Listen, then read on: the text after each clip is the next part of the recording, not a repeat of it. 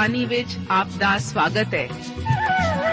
ਪ੍ਰਿਯ ਸ਼ਰੋਤਾ, ਇਹ ਸਾਚੀ ਬਾਣੀ ਕੀ ਹੈ? ਇਹ ਸਾਚੀ ਬਾਣੀ ਕਿਹਦੀ ਹੈ? ਹੋਰ ਇਹ ਸਾਨੂੰ ਕਿੱਥੇ ਮਿਲੂਗੀ? ਸ਼ਰੋਤਾ, ਇਹ ਸਾਚੀ ਬਾਣੀ ਦਾ ਸਾਡੇ ਜੀਵਨ 'ਚ ਕੀ ਲਾਭ ਹੈ? ਇਹਦਾ ਸਾਡੇ ਜੀਵਨ 'ਚ ਕੀ ਮੋਲ ਹੈ? ਇਹ ਸਾਰੇ ਪ੍ਰਸ਼ਨਾਂ ਦਾ ਉੱਤਰ ਸਾਨੂੰ ਇੱਕੋ ਹੀ ਜਗ੍ਹਾ 'ਚ ਲੱਭ ਸਕਦਾ ਹੈ। ਹੋਰ ਉਹ ਹੈ ਜੀਵਿਤ ਵਚਨ ਧਰਮ ਸ਼ਾਸਤਰ ਬਾਈਬਲ।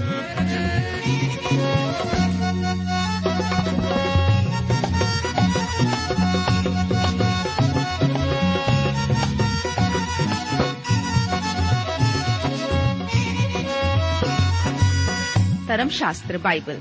ਉਹੀ ਜੀਵਿਤ ਵਚਨ ਦਾ ਅਸੀਂ ਇਸ ਕਾਰਜਕ੍ਰਮ ਵਿੱਚ ਅਧਿਐਨ ਕਰਾਂਗੇ।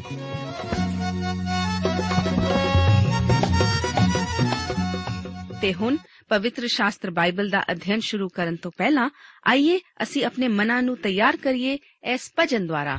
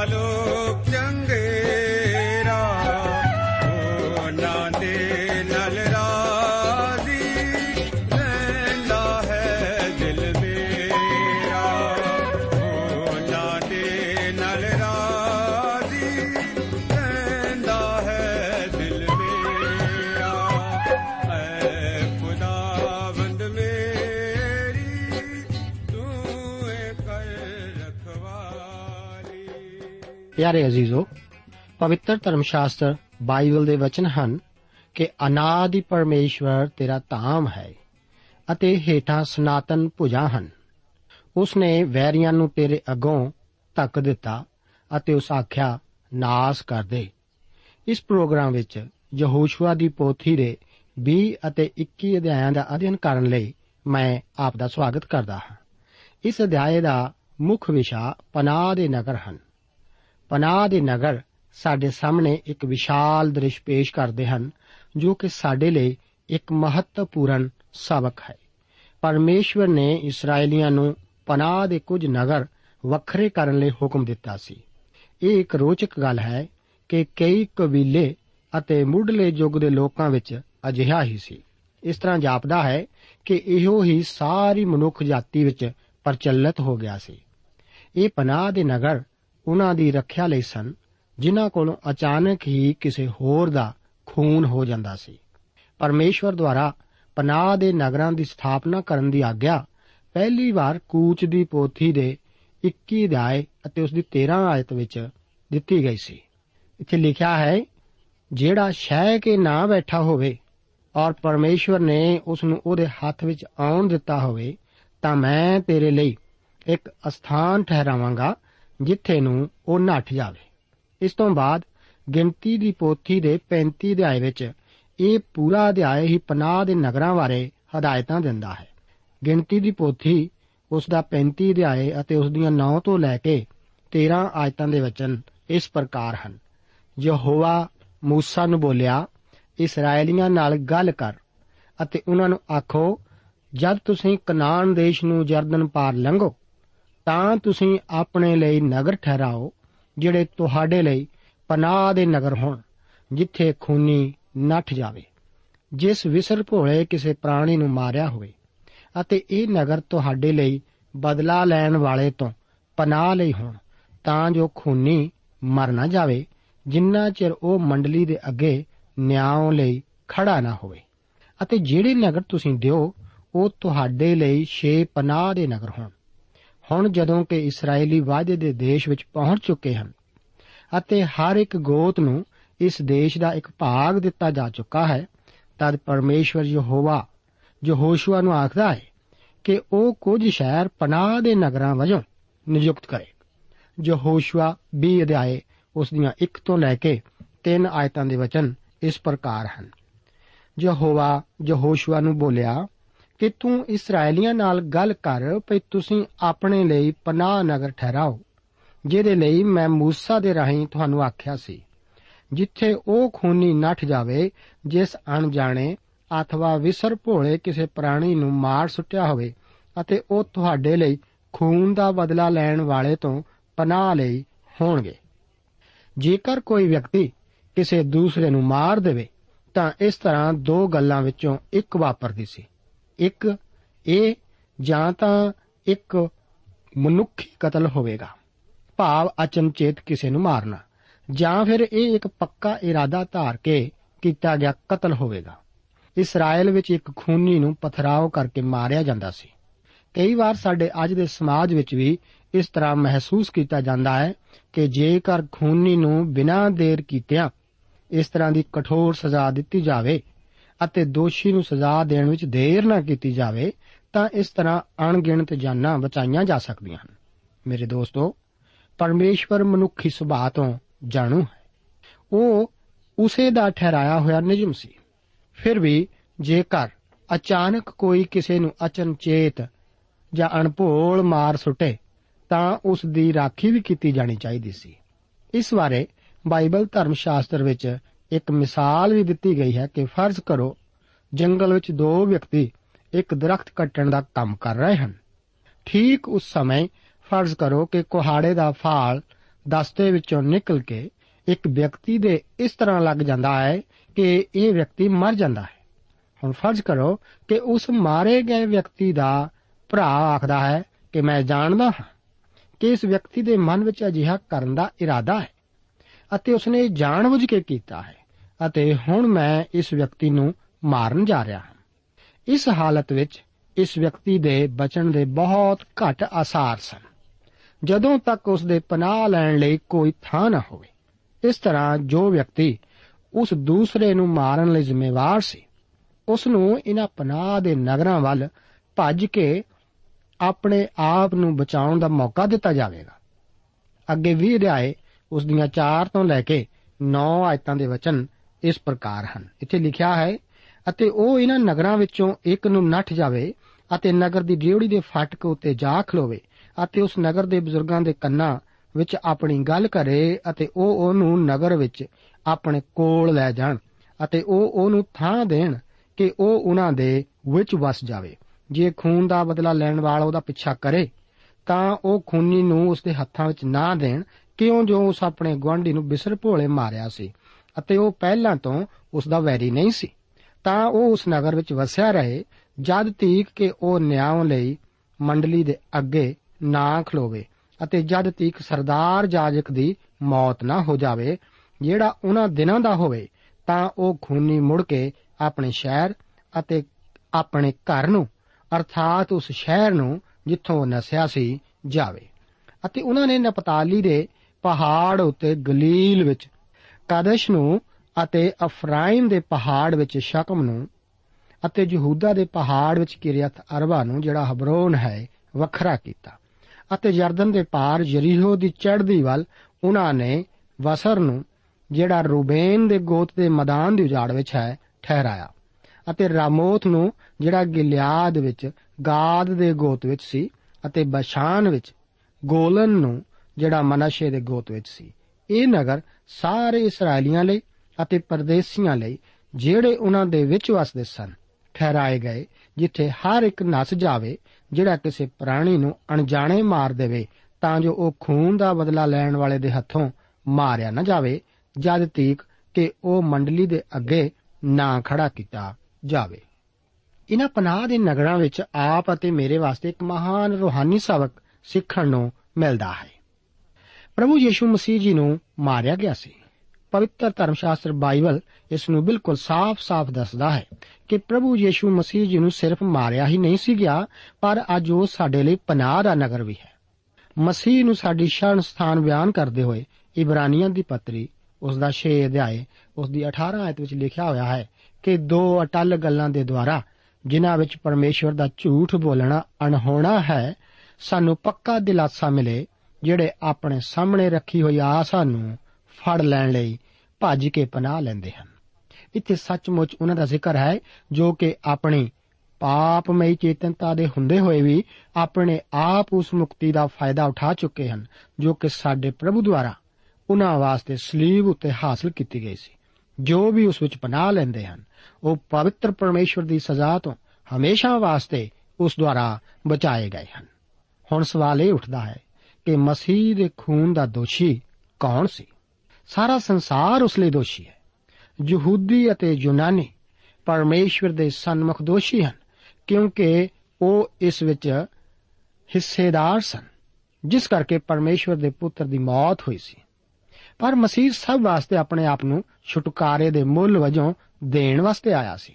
ਸਲੀਬ ਉੱਤੇ ਦਿੱਤੀ ਉਸ ਦੀ ਭੇਂਟ ਦੇ ਦੁਆਰਾ ਹਰ ਇੱਕ ਵਿਅਕਤੀ ਦੇ ਲਈ ਜੋ ਉਸ ਉੱਤੇ ਵਿਸ਼ਵਾਸ ਕਰਦਾ ਹੈ, ਇੱਕ ਪਨਾਹ ਦੇ ਨਗਰ ਦਾ ਰਸਤਾ ਖੋਲਿਆ ਜਾ ਚੁੱਕਾ ਹੈ। ਯਹੂਦੀਆਂ ਨੂੰ ਮਸੀਹ ਦੇ ਸਲੀਬ ਉੱਤੇ ਦਿੱਤੇ ਜਾਣ ਲਈ ਦੋਸ਼ੀ ਠਹਿਰਾਉਣ ਦੀ ਕੋਸ਼ਿਸ਼ ਕਰਨਾ ਬਿਲਕੁਲ ਗਲਤ ਹੈ। ਮਸੀਹ ਜੀ ਇੱਕ ਯਹੂਦੀ ਸਲੀਬ ਉੱਤੇ ਨਾ ਦਿੱਤੇ ਜਾ ਕੇ ਉਹ ਤਾਂ ਇੱਕ ਰੋਮੀ ਸਲੀਬ ਉੱਤੇ ਹੀ ਚੜਾਏ ਗਏ ਸਨ। ਪਰ ਇਸ ਦਾ ਦੋਸ਼ ਕਿਸੇ ਕੌਮ ਉੱਤੇ ਮੜਨਾ ਤਾਂ ਬਿਲਕੁਲ ਫਜ਼ੂਲ ਹੈ। ਹਰ ਇੱਕ ਜਾਤੀ ਅਤੇ ਕੌਮ ਤਾਂ ਉਸ ਦੀ ਮੌਤ ਲਈ ਦੂਸਰਿਆਂ ਦੀ ਤਰ੍ਹਾਂ ਹੀ ਦੋਸ਼ੀ ਹੈ। ਅਸੀਂ ਸਾਰੇ ਇੱਕ ਦੂਸਰੇ ਦੀ ਤਰ੍ਹਾਂ ਹੀ ਦੋਸ਼ੀ ਹਾਂ। ਅਸੀਂ ਸਾਰੇ ਦੋਸ਼ੀ ਹਾਂ। ਪਾਤਰਸ ਰਸੂਲ ਨੇ ਆਪਣੇ ਦੂਸਰੇ ਸੰਦੇਸ਼ ਵਿੱਚ ਆਪਣੇ ਯਹੂਦੀ ਭਾਈਆਂ ਨੂੰ ਆਖਿਆ ਸੀ ਕਿ ਹੁਣ हे ਭਾਈਓ, ਮੈਂ ਜਾਣਦਾ ਹਾਂ ਜੋ ਤੁਸੀਂ ਅਣਜਾਣ ਪੁਣੇ ਨਾਲ ਇਹ ਕੀਤਾ, ਜਿਵੇਂ ਤੁਹਾਡੇ ਸਰਦਾਰਾਂ ਨੇ ਵੀ ਕੀਤਾ। ਪਰ ਜਿਨ੍ਹਾਂ ਗੱਲਾਂ ਦੀ ਪਰਮੇਸ਼ਵਰ ਨੇ ਸਭਨਾ ਨਬੀਆਂ ਦੀ ਜ਼ਬਾਨੀ ਅਗੇਤੀ ਖਬਰ ਦਿੱਤੀ ਸੀ ਕਿ ਮੇਰਾ ਮਸੀਹ ਨੇ ਦੁੱਖ ਚੱਲਣਾ ਹੈ। ਸੋ ਉਸ ਨੇ ਇਉਂ ਪੂਰੀਆਂ ਕੀਤੀਆਂ। ਇਸੇ ਕਰਕੇ ਪਾਤਰਸ ਉਹਨਾਂ ਨੂੰ ਅੱਗੇ ਆਖਦਾ ਹੈ ਕਿ ਇਸ ਲਈ ਤੋਬਾ ਕਰੋ ਅਤੇ ਮੁੜੋ, ਭਈ ਤੁਹਾਡੇ ਪਾਪ ਮਿਟਾਏ ਜਾਣ, ਤਾਂ ਜੋ ਪ੍ਰਭੂ ਦੇ ਹਜ਼ੂਰੋਂ ਸੁਖ ਦੇ ਦਿਨ ਹੋਣ। ਪੌਲਸ ਰਸੂਲ ਵੀ ਇਸ ਦਾ ਜ਼ਿਕਰ ਸਾਫ਼-ਸਾਫ਼ ਕਰਦਾ ਹੋਇਆ ਆਖਦਾ ਹੈ ਕਿ ਯੂਨਾਨੀ ਵੀ ਯੀਸ਼ੂ ਮਸੀਹ ਦੀ ਮੌਤ ਲਈ ਦੋਸ਼ੀ ਹਨ। ਉਹ ਆਖਦਾ ਹੈ ਤਾਂ ਵੀ ਅਸੀਂ ਸਿਆਣਿਆਂ ਦੇ ਅੱਗੇ ਗਿਆਨ ਸੁਣਾਉਂਦੇ ਹਾਂ। ਪਰ ਉਹ ਗਿਆਨ ਨਹੀਂ ਜੋ ਇਸ ਯੁੱਗ ਦਾ ਹੋਵੇ ਅਤੇ ਨਾ ਇਸ ਯੁੱਗ ਦੇ ਹਾਕਮਾਂ ਦਾ ਜਿਹੜੇ ਨਾਸ ਹੋ ਰਹੇ ਹਨ। ਸਗੋਂ ਪਰਮੇਸ਼ਵਰ ਦਾ ਗੁਪਤ ਗਿਆਨ ਭੇਤ ਨਾਲ ਸੁਣਾਉਂਦੇ ਹਾਂ, ਜਿਹਨੂੰ ਪਰਮੇਸ਼ਵਰ ਨੇ ਯੁੱਗਾਂ ਤੋਂ ਪਹਿਲਾਂ ਸਾਡੇ ਪ੍ਰਤਾਪ ਲਈ ਠਹਿਰਾਇਆ, ਜਿਹਨੂੰ ਇਸ ਯੁੱਗ ਦੇ ਹਾਕਮਾਂ ਵਿੱਚੋਂ ਕਿਸੇ ਨੇ ਨਾ ਪਛਾਣਿਆ। ਕਿਉਂਕਿ ਜੇਕਰ ਉਹ ਜਾਣਦੇ ਤਾਂ ਤੇਜਵਾਨ ਪ੍ਰਭੂ ਨੂੰ ਸਲੀਬ ਉੱਤੇ ਨਾ ਚੜਦੇ। ਇਹਨਾਂ ਸਾਰਿਆਂ ਹਵਾਲਿਆਂ ਦੇ ਅਨੁਸਾਰ ਪਰਮੇਸ਼ਵਰ ਸਾਰੇ ਸੰਸਾਰ ਉੱਤੇ ਪ੍ਰਭੂ ਯੀਸ਼ੂ ਮਸੀਹ ਦੀ ਮੌਤ ਦੇ ਲਿਹਾਜ਼ ਨਾਲ ਇੱਕ ਮਨੁੱਖ ਦੇ ਕਤਲ ਦੇ ਪਾਪ ਦੇ ਦੋਸ਼ੀਆਂ ਵਜੋਂ ਤੱਕਦਾ ਹੈ। ਖਾਸ ਤੌਰ ਤੇ ਆਪ ਖੁਦ ਦੋਸ਼ੀ ਹੋ। ਪਰ ਆਪ ਠੀਕ ਮੇਰੇ ਵੱਲ ਵੀ ਉਂਗਲ ਉਠਾ ਕੇ ਕਹਿ ਸਕਦੇ ਹੋ ਕਿ ਤੂੰ ਦੋਸ਼ੀ ਹੈ। ਪਰ ਪਰਮੇਸ਼ਵਰ ਦਾ ਧੰਨਵਾਦ ਹੋਵੇ ਉਸ ਦੀ ਮੌਤ ਦੁਆਰਾ ਆਪ ਲਈ ਅਤੇ ਮੇਰੇ ਲਈ। ਇੱਕ ਪਨਾਹ ਦਾ ਨਗਰ ਇੱਕ ਸਥਾਨ ਤਿਆਰ ਕੀਤਾ ਗਿਆ ਹੈ, ਜਿੱਥੇ ਅਸੀਂ ਆਪਣੀ ਸੁਰੱਖਿਆ ਲਈ ਭੱਜ ਸਕਦੇ ਹਾਂ। ਇੱਕ ਗੀਤਕਾਰ ਜਾਰਜ ਕੀਥ ਇਸ ਬਾਰੇ ਲਿਖਦਾ ਹੈ ਕਿ हे ਪਰਮੇਸ਼ਵਰ ਦੇ ਸੰਤੋ, ਤੁਹਾਡੇ ਵਿਸ਼ਵਾਸ ਦੀ ਕਿੰਨੀ ਮਜ਼ਬੂਤ ਬੁਨਿਆਦ ਉਸ ਦੇ ਵਚਨ ਵਿੱਚ ਧਰੀ ਹੋਈ ਹੈ। ਉਹ ਆਪ ਨੂੰ ਇਸ ਤੋਂ ਵੱਧ ਹੋਰ ਕੀ ਕੁਝ ਆਖ ਸਕਦਾ ਹੈ, ਜੋ ਕੁਝ ਉਹ ਪਹਿਲਾਂ ਹੀ ਕਹਿ ਚੁੱਕਾ ਹੈ ਕਿ ਜੋ ਕਿ ਆਪਣੀ ਪਨਾਹ ਲਈ ਯੀਸ਼ੂ ਵੱਲ ਭੱਜ ਚੁੱਕੇ ਹੋ। ਕੀ ਆਪ ਸ਼ਰਨ ਲੈਣ ਲਈ ਯੀਸ਼ੂ ਕੋਲ ਜਾ ਚੁੱਕੇ ਹੋ ਉਸ ਵਿੱਚ ਸੁਰੱਖਿਆ ਹੈ ਇਹ ਕਿੰਨਾ ਅਦਭੁਤ ਅਧਿਆਇ ਹੈ ਇਸ ਦੇ ਨਾਲ ਹੀ ਅਸੀਂ ਹੁਣ 21 ਅਧਿਆਇ ਵਿੱਚ ਦਾਖਲ ਹੁੰਦੇ ਹਾਂ ਇਸ ਅਧਿਆਇ ਦਾ ਮੁੱਖ ਵਿਸ਼ਾ ਲੇਵੀਆਂ ਲਈ ਦਿੱਤੇ ਨਗਰ ਹਨ ਲੇਵੀਆਂ ਨੂੰ ਦੂਸਰੇ ਗੋਤਾਂ ਦੀ ਤਰ੍ਹਾਂ ਜ਼ਮੀਨ ਨਹੀਂ ਸੀ ਦਿੱਤੀ ਗਈ ਬਲਕਿ ਉਹਨਾਂ ਨੂੰ ਦੂਸਰੇ ਗੋਤਾਂ ਵਿੱਚ ਸ਼ਹਿਰ ਦਿੱਤੇ ਗਏ ਸਨ ਉਹਨਾਂ ਨੂੰ ਇਸ ਕਰਕੇ ਵਖੇਰਿਆ ਗਿਆ ਸੀ ਤਾਂ ਕਿ ਉਹ ਲੋਕਾਂ ਵਿੱਚ ਆਪਣੀ ਸੇਵਾ ਕਰ ਸਕਣ ਲੇਵੀਆਂ ਦਾ ਗੋਤ ਜਾਜਕਾਂ ਦਾ ਗੋਤ ਸੀ। ਇਸ ਤੋਂ ਬਾਅਦ 21 ਰਿਆਏ ਉਸ ਦੀਆਂ 1 ਤੋਂ ਲੈ ਕੇ 2 ਆਇਤਾਂ ਦੇ ਵਚਨ ਇਸ ਪ੍ਰਕਾਰ ਹਨ। ਲਿਖਿਆ ਹੈ, ਤਾਂ ਲੇਵੀਆਂ ਦੇ ਘਰਾਣਿਆਂ ਦੇ ਮੁਖੀਏ ਅਲ ਆਜ਼ਾਰ ਜਾਜਕ ਅਤੇ ਨੂਨ ਦੇ ਪੁੱਤਰ ਯਹੋਸ਼ੂਆ ਅਤੇ ਇਸرائیਲੀਆਂ ਦੇ ਗੋਤਾਂ ਦੇ ਸਰਦਾਰਾਂ ਕੋਲ ਆਏ। ਅਤੇ ਉਹਨਾਂ ਨੇ ਉਹਨਾਂ ਨਾਲ ਸ਼ਿਲੋ ਵਿੱਚ ਕਨਾਨ ਦੇ ਦੇਸ਼ ਵਿੱਚ ਇਹ ਗੱਲ ਕੀਤੀ ਕਿ ਯਹੋਵਾ ਨੇ موسی ਦੇ ਰਾਹੀਂ ਹੁਕਮ ਦਿੱਤਾ ਸੀ ਕਿ ਸਾਨੂੰ ਵਸਣ ਲਈ ਸ਼ਹਿਰ ਅਤੇ ਉਹਨਾਂ ਦੀਆਂ ਸ਼ਾਮਲਾਤਾਂ ਸਾਡੇ ਡੰਗਰਾਂ ਲਈ ਦਿੱਤੀਆਂ ਜਾਣ। ਇਸ ਤਰ੍ਹਾਂ ਜਾਪਦਾ ਹੈ, ਜਿਵੇਂ ਕਿ ਉਸ ਸਮੇਂ ਉਹਨਾਂ ਵਿੱਚ ਵੀ ਵਸਤੀਆਂ ਦੀ ਸਮੱਸਿਆ ਸੀ।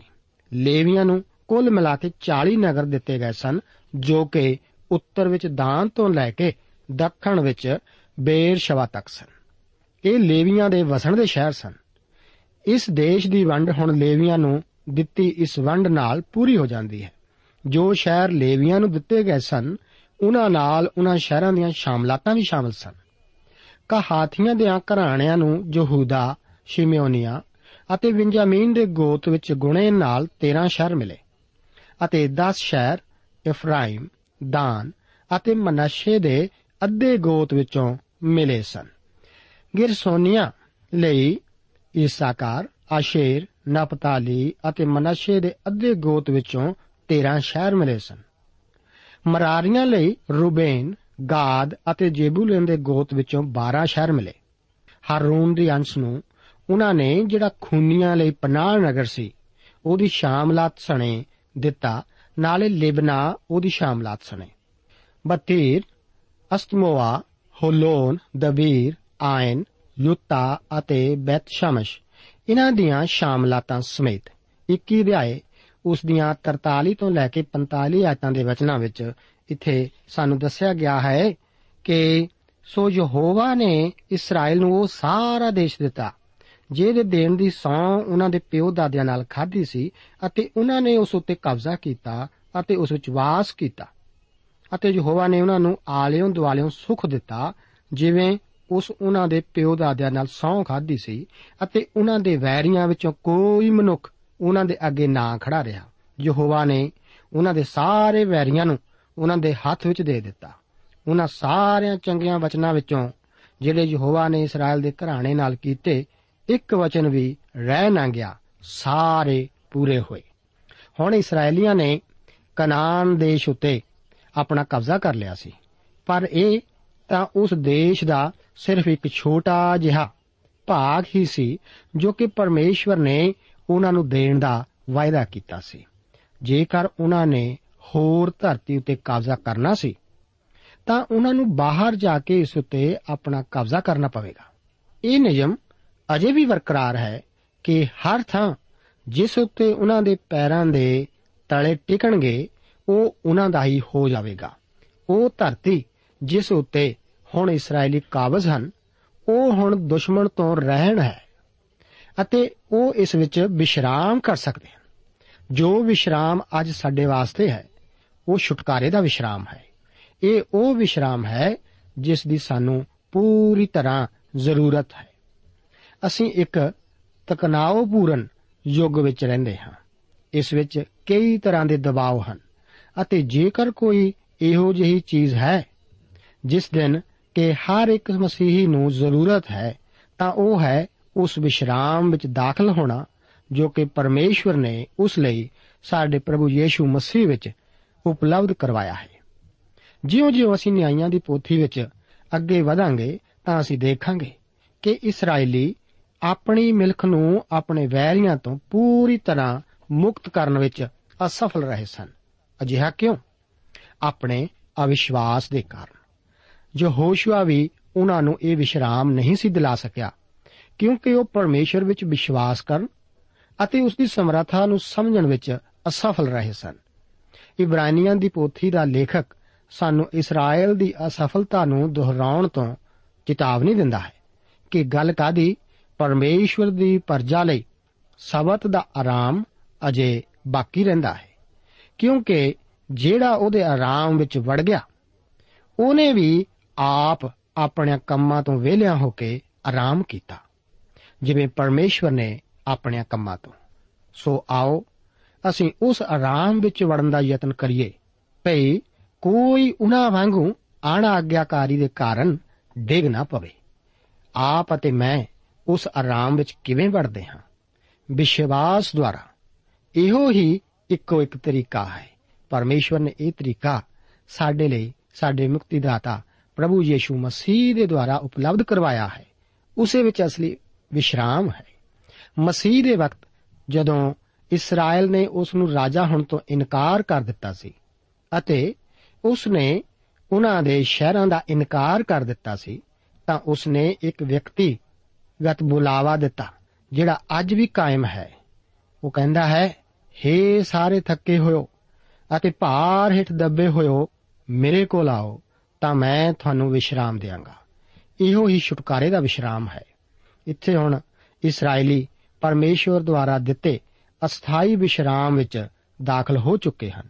ਇਹ ਉਜਾੜ ਦੀ ਲੰਬੀ ਅਤੇ ਥਕਾਵਟ ਭਰੀ ਯਾਤਰਾ ਤੋਂ ਬਾਅਦ ਕਿੰਨਾ ਅਦਭੁਤ ਹੋਵੇਗਾ ਕਿ ਹੁਣ ਉਹ ਆਪਣੀ ਖੁਦ ਦੀ ਧਰਤੀ ਉੱਤੇ ਵਸ ਸਕਦੇ ਹਨ। ਇਸ ਨੂੰ ਵੀ ਵਾਹ ਕੇ ਅਤੇ ਇਸ ਦੇ ਫਲਾਂ ਤੋਂ ਖਾਣਾ ਉਹਨਾਂ ਲਈ ਕਿੰਨਾ ਹੈਰਾਨੀ ਭਰਿਆ ਹੋਵੇਗਾ। ਮੇਰੇ ਅਜ਼ੀਜ਼ੋ, ਸਾਡੇ ਲਈ ਜੋ ਵਿਸ਼ਰਾਮ ਪਰਮੇਸ਼ਰ ਨੇ ਉਪਲਬਧ ਕਰਵਾਇਆ ਹੈ ਛੁਟਕਾਰੇ ਦਾ ਵਿਸ਼ਰਾਮ ਇਹ ਪ੍ਰਭੂ ਯੀਸ਼ੂ ਮਸੀਹ ਵਿੱਚ ਸਾਡੇ ਲਈ ਉਪਲਬਧ ਹੈ। ਕੀ ਆਪ ਉਸ ਵਿਸ਼ਰਾਮ ਵਿੱਚ ਦਾਖਲ ਹੋ ਚੁੱਕੇ ਹੋ? ਜੇਕਰ ਨਹੀਂ, ਤਾਂ ਇਹ ਵਿਸ਼ਰਾਮ ਅੱਜ ਵੀ ਆਪ ਲਈ ਉਪਲਬਧ ਹੈ। ਆਪ ਪ੍ਰਭੂ ਯੀਸ਼ੂ ਮਸੀਹ ਉਤੇ ਵਿਸ਼ਵਾਸ ਕਰੋ।